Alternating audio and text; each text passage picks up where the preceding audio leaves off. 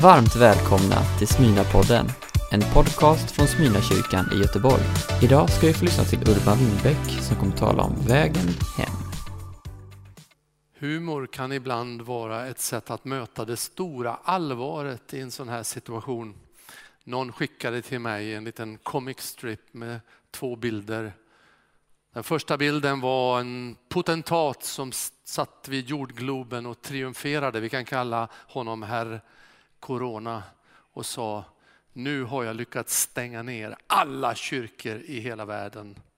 Och på nästa bild så ser man en Jesusgestalt som svarar: ja, och jag har just startat en i varje hem. Det här är mitt tema också i den här texten jag läser ifrån en av påskberättelserna om hur Jesus möter de första lärjungarna efter uppståndelsen. På kvällen samma dag, den första i veckan, satt lärjungarna bakom reglade dörrar av rädsla för judarna.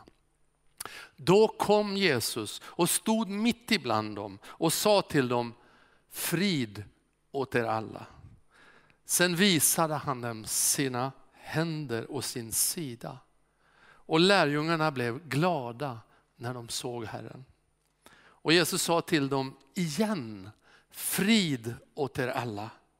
Som Fadern har sänt mig, sänder jag er. Sen andades han på dem och sa: ta emot helig ande. Om ni förlåter någon i hans synder så är han förlåten. Så är det förlåtna, och om ni binder någon i hans synder så är han bunden. En av de tolv, Thomas som kallades tvillingen, han hade inte varit med när Jesus kom. De andra lärjungarna sa nu till honom: vi har sett Herren. Men han sa: om jag inte får se spikhålen i hans händer och sticka fingret i spikhålen, handen i hans sida, då tror jag inte.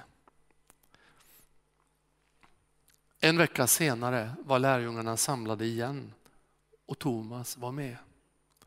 Då kom Jesus trots att dörrarna var reglade och stod mitt ibland dem och sa: frid åt er alla.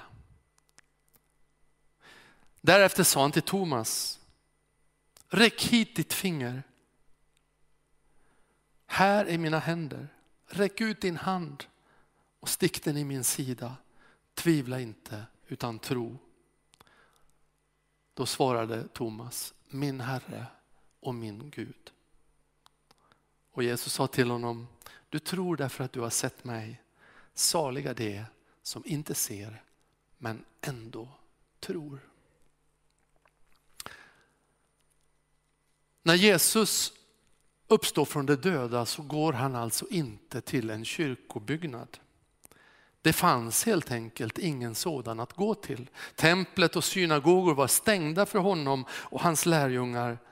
Han går till ett hem, till ett rum i ett hem. Och några dagar senare så går han till en arbetsplats. Han går liksom rakt in i våra liv. Våra vanliga liv. Det här är faktiskt den första gudstjänsten i hela den kristna kyrkans historia. Den skedde först på uppståndelsedagen, och i den här berättelsen så flyttas vi också fram en vecka senare till den andra söndagsgudstjänsten. Och sen så har vi då det där som man kan kalla för faktiskt en gudstjänst. Och den skedde just när nattskiftet slutar på en arbetsplats. Alla är vardagsmiljöer.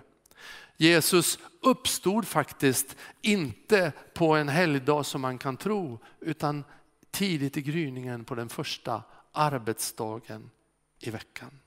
Och man ser vilka miljöer som den kristna kyrkan växte fram i, så var det i hög grad just vardagsmiljöer. Efter att ha fått lämna tempel och synagogor så var det hem, arbetsplatser, naturen, torg och till och med fängelser. Men mest av allt så var det hem. Det var hemmet i Betania, det var hemmet i övre salen här där vi var nu. Marias hus i Jerusalem. Det var Judas hus på Raka gatan i Damaskus. Tabitas hus och Garvaren Simons hus i Jobbe. Cornelius hus i Caesarea. Timotius barndomshem i Lystra. Lydias och fångvaktarens hus i Filippi. Jasons hus i Thessalonike. Titus Justus och Sostenes hus hem i Korint. Ett rum i övre våningen i någons hus i Troas, Aquillas och Priskillas hem i Korint, Efesus och Rom, för de flyttade omkring. Filippos hem, han med de sju döttrarna i Caesarea vid havet, Nason i Jerusalem. Och så småningom så slutade det i Paulus egen bevakade lägenhet i Rom. Det går liksom en snitslad bana från Jerusalem till Rom via ett antal hem. Att kyrka och vardag har glidit isär, det är kanske den största försvagningen eller försmalningen av begreppet kyrka, församling. Vi samlades som pastorsteam här i Smyrna i veckan som gick för att reflektera över vad den här situationen vi befinner oss nu, när vi inte kan mötas i våra kyrkobyggnader, vad den gör med vår syn på församlingen, på syn på vad det är att vara kyrka. Och här kommer några nyckelord som vi kom fram till i den reflektionen. Kyrkan är en överenskommelse om tillhörighet. En flexibel gemenskap, liten eller stor, men med Jesus i centrum. En lokal eller universell gemenskap byggd på bekännelsen av Jesus Kristus som Herre. En gemenskap där man längtar efter att också få mötas. Guds hushåll, eller det grekiska ordet oikos, ett nyckelord i Bibeln som betyder ungefär storfamilj eller flergenerations familj där även släktingar, gäster, främlingar får plats. Och det lilla ordet relationer. Det finns mycket mer att säga naturligtvis, men själva processen att vi inser att vi tvingas till eller får hjälp att söka och upptäcka det som är det viktigaste, det som är kärnan till exempel i att vara kyrka. Det kanske är en gåva att skapa, som skapar mening mitt i meningslösheten. Och då vill jag tala lite mer nu om att vara en vardagskyrka, en relationell kyrka där hemmet är basen. Hemmet blir kyrka när Jesus är i centrum. Jesus kommer och står mitt ibland dem. Det är då det händer. Det kan vara små hem, det kan vara stora hem.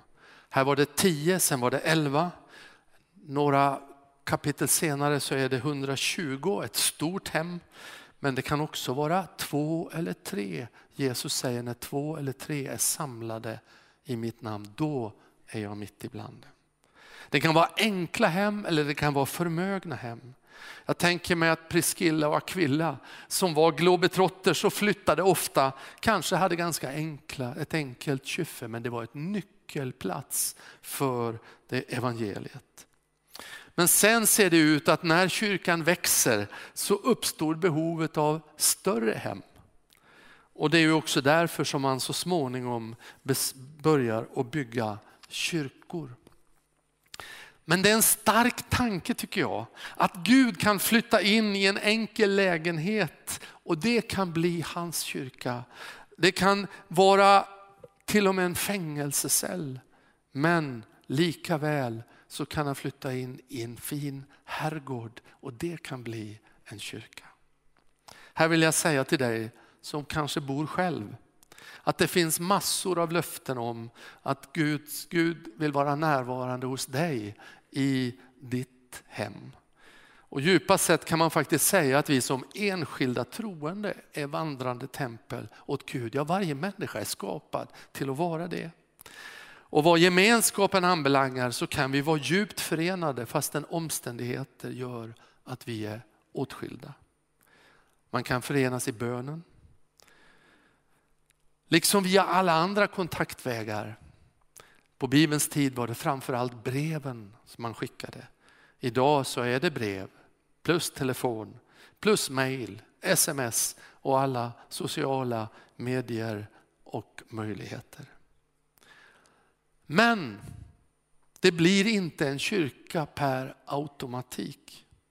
Alla hem är inte församling, men alla kan bli det. För det är det där ögonblicket när Jesus stiger in och blir liksom centrum mitt ibland lärjungarna. Och Bibeln säger att han alltid är nära hemmet. Att han står liksom vid dörren till varje hem och bultar. Och när vi bjuder in honom, för det är det det innebär att säga att vi möts i hans namn. Då kliver han in. Så bjud in honom i din bön. Och skriv liksom hans namn över ditt hem. I stillheten, i vindens stilla susning får jag möta dig.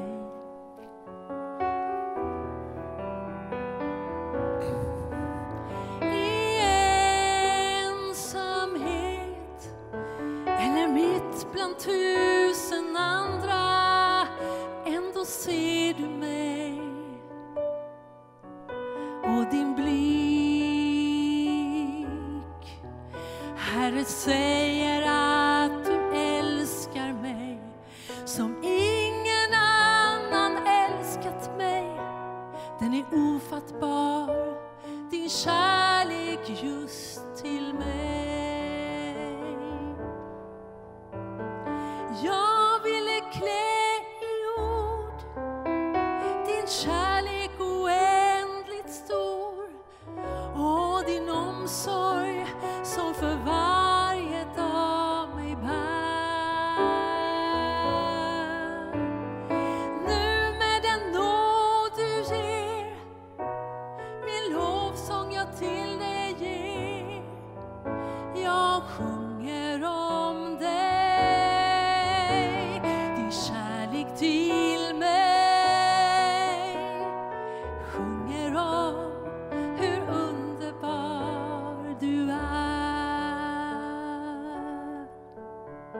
Så innerlig var din röst när du mig kallade att följa dig.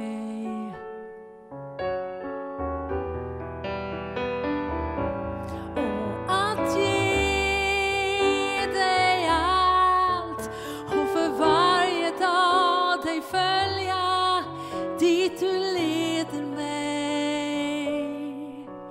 Vilken nåd, Herre, att jag gav mitt ja till dig.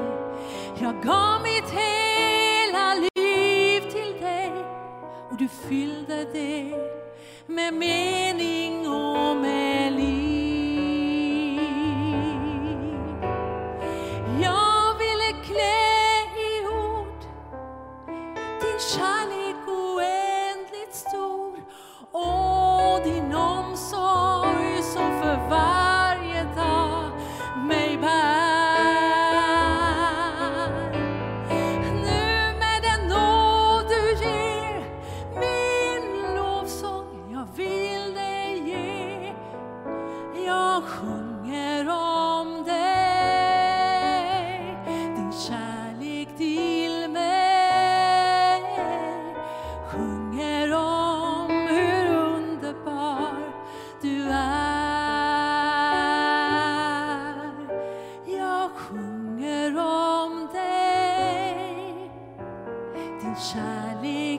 Till mig, jag sjunger om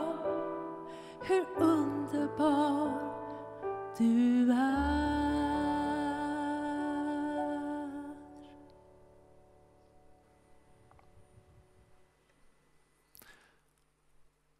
Hemmet blir kyrka när Jesu ord står i centrum. Han säger något, han står inte bara stilla och tyst. Han säger något, han säger inte mycket. Men det han säger är underbart. Rakt in i en hemmiljö.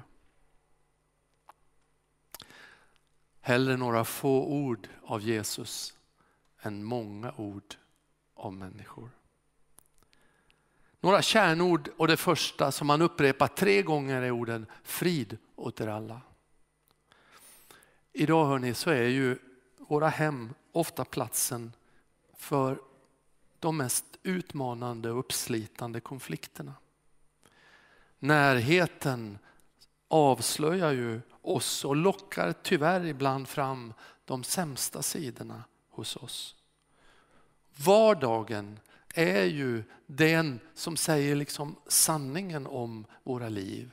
Det är inte glamour och yta som det kan vara på fest till exempel. Det kan vara den djupaste lyckan, men det kan också vara den djupaste förtvivlan. Relationer mellan makar, relationer mellan barn och föräldrar, relationer i släkt och familj, grannrelationer kan ofta vara stora utmaningar. Därför är det så underbart när Jesus kommer och säger frid åt er alla. Shalom eller frid eller fred.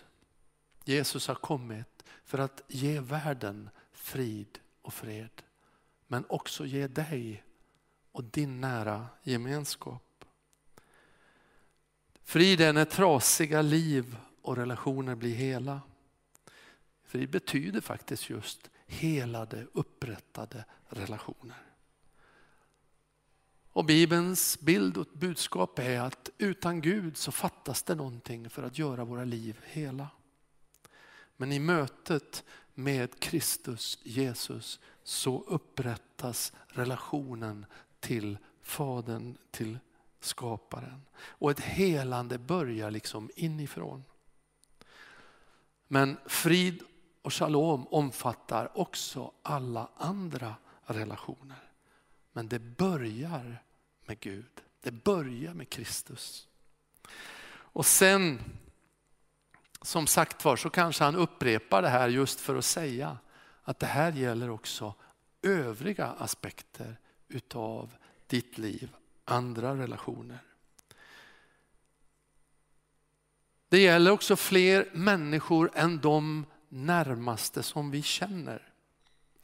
Det är ju till en hemkyrka som Jesus säger, som Fadern har sänt mig, sänder jag er. Hemkyrkan blir därmed också en slags missionsstation för friden, för freden. En sändningsplats ut i grannskapet. Fadern hade sänt Jesus till världen för att världen skulle få frid. Och nu säger han, nu är ni på samma sätt sända till era små världar, era sammanhang. En gudstjänst är just en plats, inte bara för att konsumera utan för att också bli sända ut med budskapet om frid och helande. Vi är inte bara här för att för att få utan också för att ge. Hemmet i sig kan vara en plats som i den första kristna tiden. En plats där man kan sträcka sig ut till andra. Kyrkohistorien från den allra första tiden och ända till idag talar exakt samma språk. Länder där de stora samlingarna förbjuds runt om i världen idag, där växer kyrkan från hem till hem, från hjärta till hjärta. Vi tror att det kan ske idag också. Globalt, men också i Sverige, också här i Göteborg. Gud vill använda ditt hem. den hemgrupp som kanske brukar samlas hem hos dig, att nå ditt grannskap in i nya cirklar och allt vidare cirklar med shalom-budskapet, fridsbudskapet i ord och handling. Jag tror på en tid när vi öppnar våra hem och våra grupper för nya människor. Våra grannars barn blir våra barn. Våra nya i grannskapet blir våra vänner. Då känner vi oss alla rätt små, för det här är utmanande och kanske obekvämt. Då säger Jesus till hemkyrkan: ta emot helig ande. Han utrustar oss för att vi ska bli sända. Han ger av sin egen ande. Han är med oss. Han kommer inte och går och lämnar oss i sticket. Han kommer för att stanna genom sin ande i vår gemenskap, i våra hem. Jesus visar också att hemmet blir kyrka när hans sår står i centrum. I båda de här mötena så står det att Jesus visar sina sår. Först för hela gruppen. Han visar dem i händerna och i sidan, och sedan speciellt för Thomas. Den kristna tron, så står alltså Jesus sår i centrum. Det är vittnesbördet om att hans frälsande försoniga gärning, som är ett mysterium men som också är en verklighet, den är giltig, den gäller för världen och för oss människor, som vi, för vi alla bär på sår. Såren är bevisen på att frälsningen inte är fasad och yta utan är på riktigt. Han visar sina sår, och Bibeln säger att hans sår och våra sår, att de hör ihop. Det var våra smärtor han bar, står det. Och jag tror att när Jesus visar sina sår så säger han till oss: men visa också dina sår, så att jag kan få vara med och hela dina sår. På något märkligt sätt så blir vi genom mötet med Kristi lidande, hans smärta, hans gärning på Golgata, hans sår, så blir våra sår helade. Det påminner lite om vaccin. Vi botas liksom av en dos av den sjukdom som skulle dödat oss. När Jesus visar sina sår så kapitulerar Thomas, som hade haft en ganska tuff fasad. Jag ska minsann, jag kan minsann inte tro. Och plötsligt så står han där och öppnar liksom hela sitt liv och säger: min Herre och min Gud. Och i kapitlet efter så gör en annan tuffing, Petrus, samma sak och säger: Herre, du vet allt, du vet allt. Och öppnar sig för den kärlek som Jesus visar genom sina sår. Hemkyrkan, oavsett storlek, måste bli en plats där vi vågar visa våra sår. Jesus har liksom redan börjat. Det stora problemet med oss, det är ju att vi istället för att visa hur det verkligen är försöker ofta visa oss osårbara. Och det är ju ett av de största hindren med att inte öppna våra hem. Det är att vi vill att det ska vara så perfekt, att det ska vara så fint. Vi vill visa våra bästa sidor. Men när Jesus kommer så börjar han med att visa sina sår.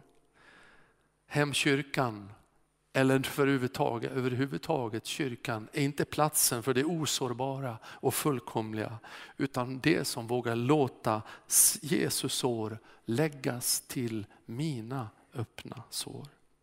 Vi har i Smyrna något som kallas för hemgrupper, närmare femtio till sextio grupper, och den gemensamma erfarenheten är att när de grupperna vågar sårbarheten och öppenheten, då sker ofta något fantastiskt i den gemenskapen. En sak som skedde i hemmen i den första kyrkan summerar i en enda mening det som jag nu har försökt säga. När det beskrivs hur man öppnade hemmen i den första tiden, hur man bjöd in till måltid både Herrens måltid och en kärleksmåltid med sina vänner och grannar. Hur man hjälpte varandra, hur man bad för varandra, hur man delade Jesu ord, hur man gjorde det inte bara på söndagen utan varje dag i veckan. Då händer detta, och jag citerar ifrån Apostlagärningarna två. Och Herren lät var dag människor bli frälsta eller räddade och förena sig med dem.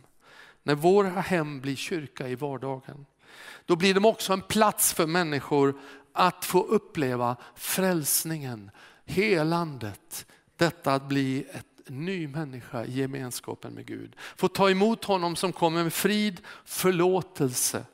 I den, i den här tiden och efter den så tror jag att vi kommer att se att hemmet och hemgrupperna och de små grupperna blir ännu mer viktigare som platser för Guds kärleksrike att utbreda sig.